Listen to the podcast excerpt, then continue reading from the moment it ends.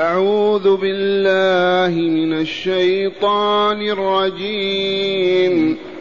إن الذين لا يرجون لقاءنا ورضوا بالحياة الدنيا ورضوا بالحياة الدنيا واطمأنوا بها والذين هم عن آياتنا غافلون. أولئك مأواهم النار. أولئك مأواهم النار بما كانوا يكسبون. إن الذين آمنوا وعملوا الصالحات يهديهم ربهم بإيمانهم. تجري من تحتهم الأنهار في جنات النعيم. دعواهم فيها سبحانك. دعواهم فيها سبحانك اللهم وتحيتهم فيها سلام. وآخر دعواهم أن وآخر دعواهم أن الحمد لله أن الحمد لله رب العالمين. معاشر المستمعين والمستمعات من المؤمنين والمؤمنات قول ربنا جل ذكره إن الذين لا يرجون لقاءنا هذا تقرير معتقد البعث والجزاء في الدار الآخرة. فهو يخبر جل جلاله وعظم سلطانه فيقول إن الذين لا يرجون لقاءنا من الأبيض والأصفر من العرب والعجم من الأولين والآخرين الذين لا ينتظرون لقاء الله ولا يأملون الوقوف بين يدي الله وهم عن الآخرة غافلون. هؤلاء مصيرهم معروف. الخلد في دار الشقاء والعذاب. هذا خبر من أعظم الأخبار. إن الذين لا يرجون لقاءنا ذكورا أو إناثا عربا أو عجما من الإنس والجن. ولقاء الله متى يتم؟ يتم بعد الموت ثم الحياة الثانية هي التي يلقى فيها العبد ربه وجها لوجه ويسأله ويستنطقه. فالذين لا يرجون لقاء الله فهم لذلك لا يعملون خيرا. ولا يتورعون عن شر لأن هذا الجانب هم فاقدون.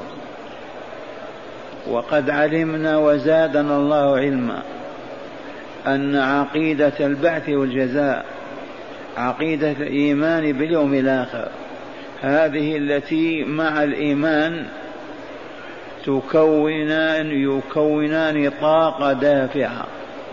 صاحبهما يقع على أن يجوع الدهر كله ولا يتناول درهما محرما صاحبهما قد يؤذى ويضرب ولا يقول كلمة سوء. صاحبهما يمرض والدهر كله وقلبه مع الله ومع لقاء الله. صاحبهما هو الذي يغتسل في الليلة الباردة. بالماء البارد من جنابته. صاحبهما هو الذي يفيض الخير من منطقه ومن بصره وسمعه وفاقدهما شر الخلق. فالكافرون بلقاء الله سواء كانوا عربا أو عجما سميهم أطلق عليهم أنهم شر البرية والعياذ بالله تعالى. فلهذا يجب أن نقوي إيماننا بالله ربا لا رب غيره وإلها لا إله سواه يخلق ما يشاء ويحكم ما يريد هو الحي القيوم بديع السماوات والأرض.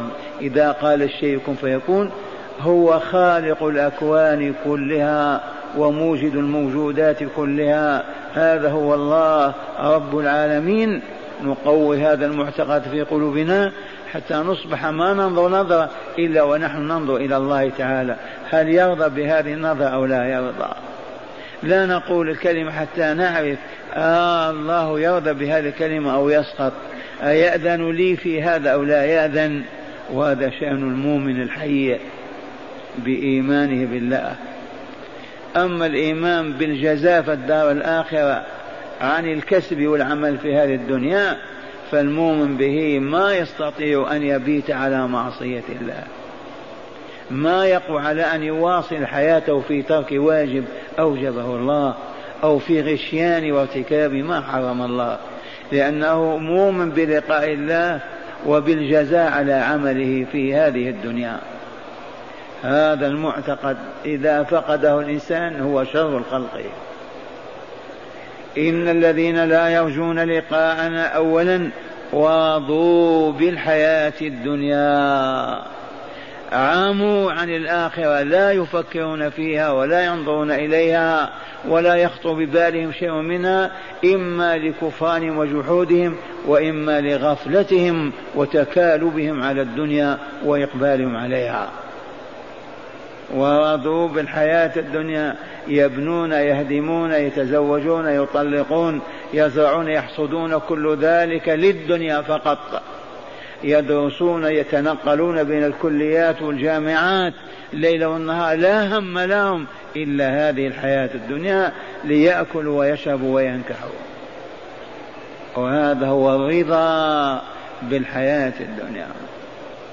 ثالثا واطمأنوا بها وسكنت نفوسهم ورضوا بها وأصبح همهم كله مقصورا عليها لا يفكرون في مرائها أبدا. هؤلاء يقول تعالى ورابعا والذين هم عن عن آياتنا غافلون.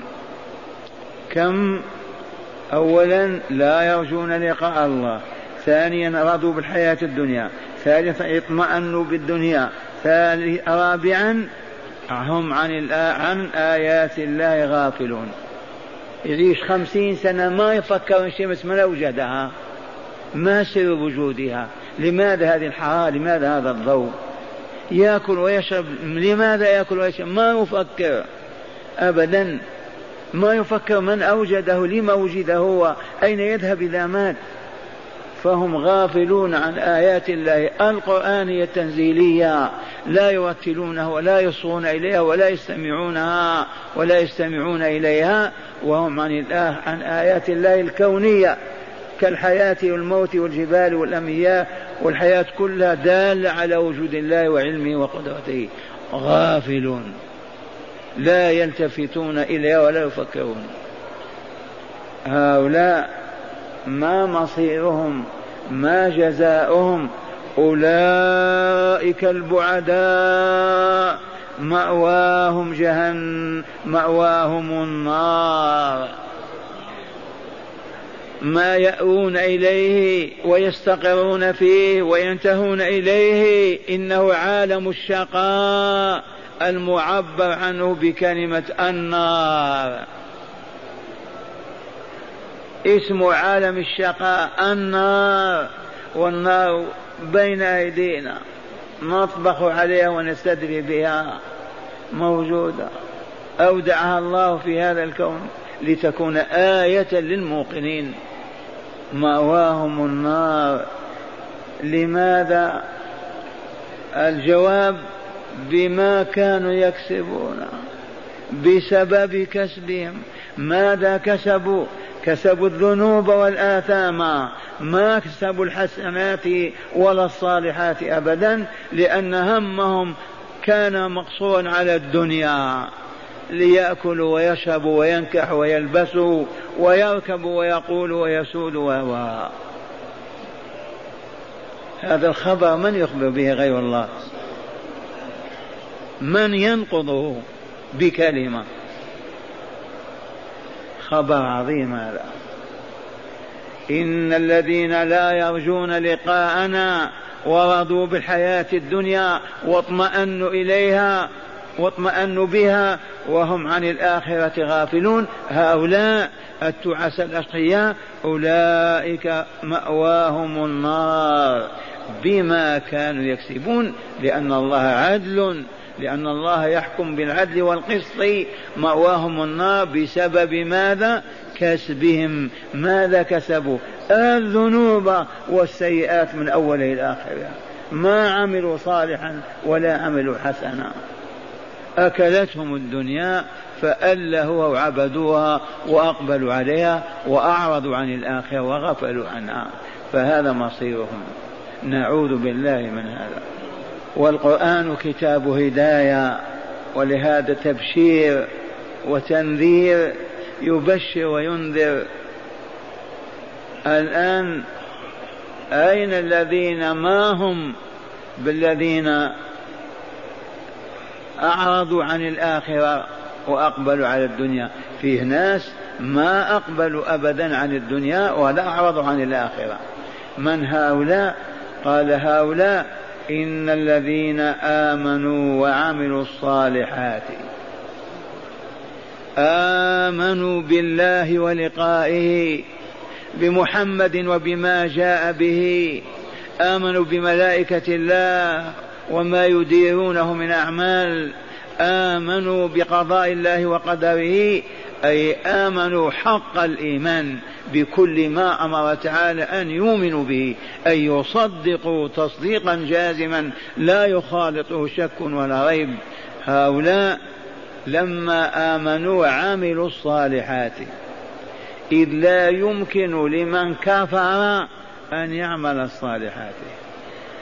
فنحن واهمون إذا تصورنا بلجيكي إيطالي أسباني روسي يوناني ياباني صيني كافر وأننا نرجو منه الخير أو يعمل الصالحات مستحيل. ولو اطلعتم على كتاب قدم لنا كيف كانت حياتهم؟ كيف يتخبطون؟ البلاء الذي لا حد له والطغيان. سفك الدماء والثورات والقتال ولا لا إله إلا الله لأنهم ما آمنوا. وحسبنا قول ربنا أولئك هم شر البرية. شر الخليقة هم الكفار المشركون والملاحدة والعلمانيون.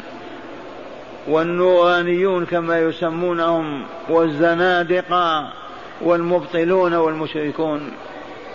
إن الذين آمنوا أولا وعملوا الصالحات إذا جاء المرء يريد الإسلام بما نبدأ نقول له قل أشهد أن لا إله إلا الله وأشهد أن محمدا رسول الله. وبهذا آمن ودخل في الإسلام. ثم تأتي الأعمال الصالحة. امشي اغتسل هكذا ثم تعال تصلي معنا العشاء أو الظهر أو العصر أو الصبح. الإيمان أولا ثم العمل الصالح. ما المراد من العمل الصالح؟ كل ما شرعه الله ورسوله من عمل قلبي أو لساني أو جوارحي أي منسوب إلى القلب أو إلى اللسان أو الجوارح كل ما أمر الله به ورسوله نتعبد به ربنا ذلك هو العمل الصالح. الصالحات جمع صالحة أي الأعمال الصالحة. ما هي الأعمال الصالحة؟ بالتفصيل الصلاة الزكاة الصيام الإحسان البر المعروف إلى إماطة الأذى من طريق المؤمنين. فالعبادات كلها فريضة ونافلة هي الصالحات. الإحسان كله هو الصالحات. فقوله وعاملوا الصالحات أدوا الفرائض وأدوا النوافل وسابقوا وسارعوا في الخيرات. هؤلاء إن الذين آمنوا وعملوا الصالحات قال تعالى يهديهم ربهم بإيمانهم. يهديهم ربهم بإيمانهم لك أن تفهم من الآية أن الله عز وجل يهديهم إلى ما فيه سعادتهم وكمالهم في الدنيا. بسبب هذا النور الذي ملأ قلوبهم وشع عن أبصارهم وألسنتهم. يهديهم ربهم بسبب إيمانهم. هذه هداية الدنيا. وتهديهم إلى دار السلام بالنور الذي يمشي بين أيديهم ويجتازون به الصراط إلى دخول الجنة. يهديهم ربهم بإيمانهم تجري من تحتهم الأنهار في جنات النعيم. أما قال تعالى من سورة الحديد يوم ترى المؤمنين والمؤمنات يسعى نورهم بين أيديهم وبأيمانهم. بشراكم اليوم جنات تجري من تحت ذلك الفوز العظيم. إذا يهديهم ربهم بهذا بإيمانهم إلى دار السلام. كيف يجتازون الصراط؟ بالنور الذي يشع لهم من من وجوههم. وجه المرء أقوى من نور السيارات اليوم. والمنافقون والمحرومون والأشقياء وعباد الدنيا والشهوات والهواء ماذا هو المصير؟ يحال بينهم وبين أهل الجنة بحال العجب فضرب بينهم بسور له باب باطن فيه الرحمة وظاهره من قبله العذاب. ينادونهم ألم نكن معكم؟ قالوا بلى كنتم ولكنكم فتنتم أنفسكم وتربصتم وارتبتم وغرتكم الأماني حتى جاء أمر الله وغركم بالله الغرور. فاليوم لا يؤخذ منكم فدية ولا من الذين كفروا ومأواكم النار وبئس المصير. هؤلاء المنافقون بين المؤمنين. يواجهون هذه المواجهة. فقوله تعالى يهديهم ربهم بسبب إيمانهم. تجري من تحت يهديهم إلى الجنة. تجري من تحتهم الأنهار. الأنهار جمع نهر. عرفنا أنهار الجنة الخمسة نهر العسل نهر الماء نهر اللبن نهر الخمر. أربعة أنهار. هذه لا تجري من تحتهم لأنهم في القصور والأنهار أسفل. تجري من تحتهم وتحت الأشجار التي تجري الأنهار تحتها. إذا هذا هو الصنف الثاني. الأول الخسران والثاني الفوز والربح.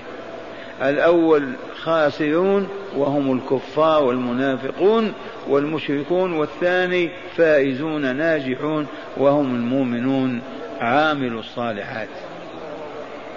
والآن معنى هذه الآية دعواهم فيها سبحانك اللهم وتحيتهم فيها سلام وآخر دعواهم أن الحمد لله رب العالمين. النعيم في الجنة قسمان قسم خاص بالأرواح نعيم الأرواح وقسم خاص بالأجساد نعيم الأجسام. ينعمون بأرواحهم وبأبدانهم. نعيم الأبدان الطعام والشراب وألوانه. نعيم الأرواح سلام الرب عليهم وسلام ملائكته. إذ قال تعالى دعواهم فيها أي طلبهم ودعوتهم في الجنة يا ملائكة الله ائتونا باللبن ائتونا بالعسل ائتونا باللحم المشوي. إيه هذا شقى كيف يطلبون طعامهم؟ كلمة واحدة سبحانك اللهم. وإذا بألوان الصحائف جمع الصفيحة إذا وفتح الله علي بلطيفة ما هي موجودة في التفاسير. في هذا المساء. الله يفتح بما يشاء على ما ما هذه اللطيفة؟ لما اختير كلمة سبحانك اللهم لطلب حاجاتهم. سبحانك اللهم قامت مقام عطشنا نريد الماء جوعنا نريد الطعام كذا. قالوا قل سبحانك اللهم يحضر كل ما تشتهيه من ألوان الطعام والشراب. الذي إن شاء الله من فتح الرحمن وإن كان قد ما يقبله أهل العلم وهو كلمة سبحانك اللهم. معناه أنت المنزه عن الطعام والشراب ونحن في حاجة إلى ذلك. تفهتم سبحانك اللهم يا من لا يأكل ولا يشرب يا من هو غني غنى كامل نحن محتاجون إلى الطعام والشراب. فقط هذه الكلمة يحظى بها كل مطلوب. فهمتم هذه اللطيفة ولا لا؟ لما اختير سبحانك اللهم؟ سبحانك معناه ننزهك أنت المنزه أنت المقدس عن صفات الخلق عما يحتاجه البشر. أنت لست كالخلق لا تأكل ولا تشرب. أما نحن جعنا عطشنا سبحانك اللهم أي يا الله. فيحضر كل طعام وشراب. هذا نعيم جثماني وإلا لا؟ الأكل والشرب. والنعيم الروحاني وتحيتهم فيها سلام. تحيتهم فيها ما تحيا به نفوسهم وتسعد. سلام الرحمن عز وجل. سلام قولا من رب رحيم. والملائكة يدخلون عليه من كل باب. سلام عليكم بما صبرتم فنعم عقب الدار. فيسعدون بأرواحهم سعادة لا حد لها. بهذا السلام. إذ يسلم عليهم رب فلا يرون نعمة أعظم من أن يكشف الرحمن وجهه ويسلم عليهم. تحيتهم فيها سلام. وآخر دعواهم آخر طلبهم الدعوة بمعنى الطلب بمعنى الدعوة بالها دعوة ودعوة ودعاء سؤال وطلب. آخر ما يطلبون ما يقولون فيه. الحمد لله رب العالمين. ما يبقى كاس ولا إبريق ولا كوب ولا صحبة ولا قصعة وكل شيء يرضع بهذه الكلمة. إذا شبعوا وارتووا ماذا يقول؟ شيلوا ادفعوا عنا هذا شقى وتعب. ماذا يقولون؟ الحمد لله رب العالمين ما يبقى كوب ولا بريق ولا كاس بين أيديهم. فسبحان الله نعيم الجنة في هذه الآية. دعواهم فيها سبحانك اللهم يحضر كل شيء. الحمد لله رب العالمين يرفع كل شيء. تحيتهم فيها. سلام. سلام الله عليهم وملائكته. يسعدون بها. السلام سعادة ما لا حد أنت الآن لو يسلم عليك ملك وتوقنه ملك والله تسعد ما ذاق أحد سعادتك ولا ترى الدنيا شيئا. وهكذا يقول تعالى إن الذين آمنوا يا معشر المؤمنين والمؤمنات حققوا إيمانكم واثبتوا عليه ويتجلى لكم وجوده بالصالحات إن كنتم مقبلين عليها معرضين عن الفاسدات والسيئات يا من آمنتم بالله وعملتم الصالحات اعلموا أن الله يهديكم بإيمانكم إلى دار السلام النور يلوح بين أيديكم حتى تدخلوا الجنة. ولكم فيها ماذا؟ قصور تجري من تحتها الأنهار في جنات النعيم. جنات النعيم ما جنات الشقاء والعذاب؟ لا موت فيها ولا مرض ولا هرم ولا كبار ولا ولا أبدا. كل شيء اسمه أذى لا وجود له في دار السلام. دعواهم فيها ما هي؟ سبحانك اللهم يحضر كل مطلوب ومرغوب فيه. كيف كيف تسعد نفوسهم؟ بالطعام والشراب فقط. تحيتهم فيها سلام. يحييهم الله والملائكة فيسعدون في أرواحهم. وآخر دعواهم ودعوانا أن الحمد لله أي الحمد لله رب العالمين. إليكم هداية الآيات. قال بعد تقرير الوحي والألوهية. الوحي إثباته للنبي صلى الله عليه وسلم والألوهية لله في الآيات السابقة التي درسناها. ذكر تعالى في هذه الآيات الثلاث أو الأربع الكريمة ذكر بيان جزاء كل ممن كذب.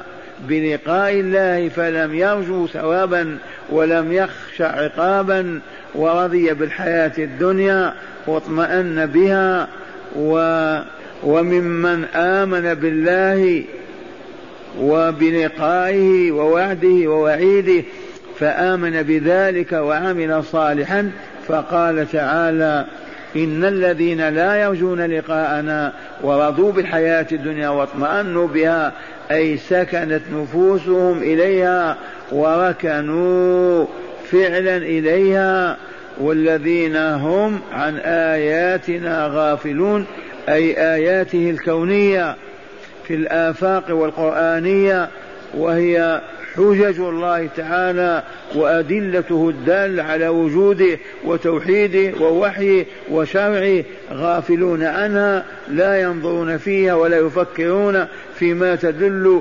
لانهماكهم في الدنيا حيث أقبلوا عليها وأعطوها قلوبهم ووجوههم وكل جوارحهم. هؤلاء يقول تعالى في, جز في جزائهم أولئك مأواهم النار بما كانوا يكسبون أي من الظلم والشر والفساد.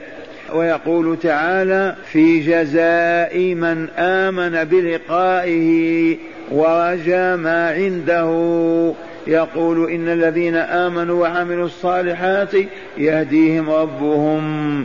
أي إلى طريق الجنة بإيمانهم أي بنور إيمانهم فيدخلونها تجري من تحتهم الأنهار في جنات النعيم. ونعيم الجنة روحان وجسمان فالجسمان يحصلون عليه بقولهم سبحانك اللهم. فإذا قال أحدهم هذه الجملة سبحانك اللهم حضر لديه كل مشتهى له. والروحان يحصلون عليه بسلام الله تعالى عليهم وملائكته وتحيتهم فيها سلام. وإذا فرغوا من المآكل والمشارب قالوا الحمد لله رب العالمين وهذا معنى قوله دعواهم فيها سبحانك اللهم وتحيتهم فيها سلام وآخر دعواهم أن الحمد لله رب العالمين. من هداية الآيات أولا التحذير من نسيان الآخرة والإقبال على الدنيا والجري وراء زخارفها. من زخارفها الآن عندنا التلفاز في البيت. يا شيخ التلفاز أصبحنا راضين به. الدش في هذه الأذن أصر إلي اليوم عبد صالح. شاهد تلفاز. يقول والله وعرضوا تلفاز خاص بلبنان البارحة. يعلمون العهر والفجور. تعليم. أسألكم بالله كيف يحل لمؤمن أن يوجد هذا في بيته أو يرضى عمن عنده؟ لأن اليهود الذين يريدون الدولة العامة لهم عرفوا كيف يكفرون البشرية ويمحون الإيمان من قلوبها. وبقي هؤلاء المؤمنون باسم الإيمان يريدون أن يمسحوا هذا من قلوبهم. فهم يعملون الليل والنهار ووسائلهم ظاهرة يعرفها كل ذي عقل. اسمع في مدينة الرسول أسألكم بالله كم نددنا بالدش؟ لماذا تبقى الدشوش على السطوح؟ أهلها ما هم بمؤمنين ما هم بمؤمنين حق الإيمان. ما هي كلمة قالها شيخ جاهل وإلا أعمى ما صدرت فتية ما نشر ابن عثيمين نشرة موزعة في العالم. فالذين يصرون على هذا يريدون موت قلوبهم وفساد ضمائرهم وانتشار الوباء والزنا والعهر بين بناتهم وأولادهم. اليهود يعملون كل العمل لمسح هذه البقية الباقية. نجحوا في المسيحية حولوها إلى علمانية إلى إلحاد إلى بلشفة إلى إلى قضوا عليها. أصبح المسيحيون كالأنعام كالأبقار لا عقيدة ولا شيء. وبقي هؤلاء المسلمون إلى متى؟ وقد نجحوا. اخرج من هذا البلد وانظر إلى إخوانك في العالم الإسلامي. العهر والفجور والربا والزنا والباطل والشر والبلاء كأنهم لا يؤمنون بالله ولا باليوم الآخر. التحذير من الغفلة بعدم التفكر بالآيات الكونية والقرآنية. إذ هذا التفكير هو سبيل الهداية والنجاة. إخواننا ما يفكرون أبدا. الذين هم منغمسون في هذا الباطل والله ما يفكرون. لو فكر لبكى ولقال آمنت بالله وترك الباطل وخرج منه. والله لو فكر ربوي صاحب الربا ما استطاع أن يبقى في بنكه. لكن إعراض. ثانيا الإيمان والعمل الصالح مفتاح الجنة والطريق الهادي إليها. الإيمان الحق الدافع إلى فعل الصالحات وتجنب المنكرات والقبائح المذمومات. رابعا نعيم الجنة روحاني وجسماني وجثمان بمعنى واحد. أي بدن وروح. وهو حاصل ثلاث وهو حاصل ثلاث كلمات. نعيم الجنة روحاني وجثماني ولا لا؟ يحصل بكم كلمة بثلاث كلمات. يجب أن نحفظها. ما هي؟ سبحانك اللهم وتحيتهم فيها سلام وآخر دعواهم أن الحمد لله رب العالمين. نعيم الجنة روحاني وجثماني وهو حاصل في ثلاث كلمات. الجثمان بكلمة ماذا؟ سبحانك اللهم. كل الأطعمة والأشربة تحضر. الروحان بما لا يتم لهم بسلام الرب عليهم. سلام قولا من رب رحيم. والملائكة يدخلون عليهم من كل باب. سلام عليكم بما صبرتم. فنعم عقب الدار. والثالثة الحمد لله رب العالمين. ومن هنا إذا رفع الطعام بين أيدينا ماذا نقول؟ الحمد لله. ولو كاس لبن. ولا ولا رغيف خبز. كان الرسول صلى الله عليه وسلم ما أن ترفع المائدة من بين يديه حتى يقول الحمد لله حمدا كثيرا طيبا مباركا فيه غير مكفي ولا مودع ولا مستغنى عنه ربنا. ما ترفع المائدة من بين يديه إلا قال هذا كلام. الحمد لله حمدا كثيرا طيبا مباركا فيه غير مكفي ولا مودع ولا مستغنى عنه ربنا. والحديث في الصحيح.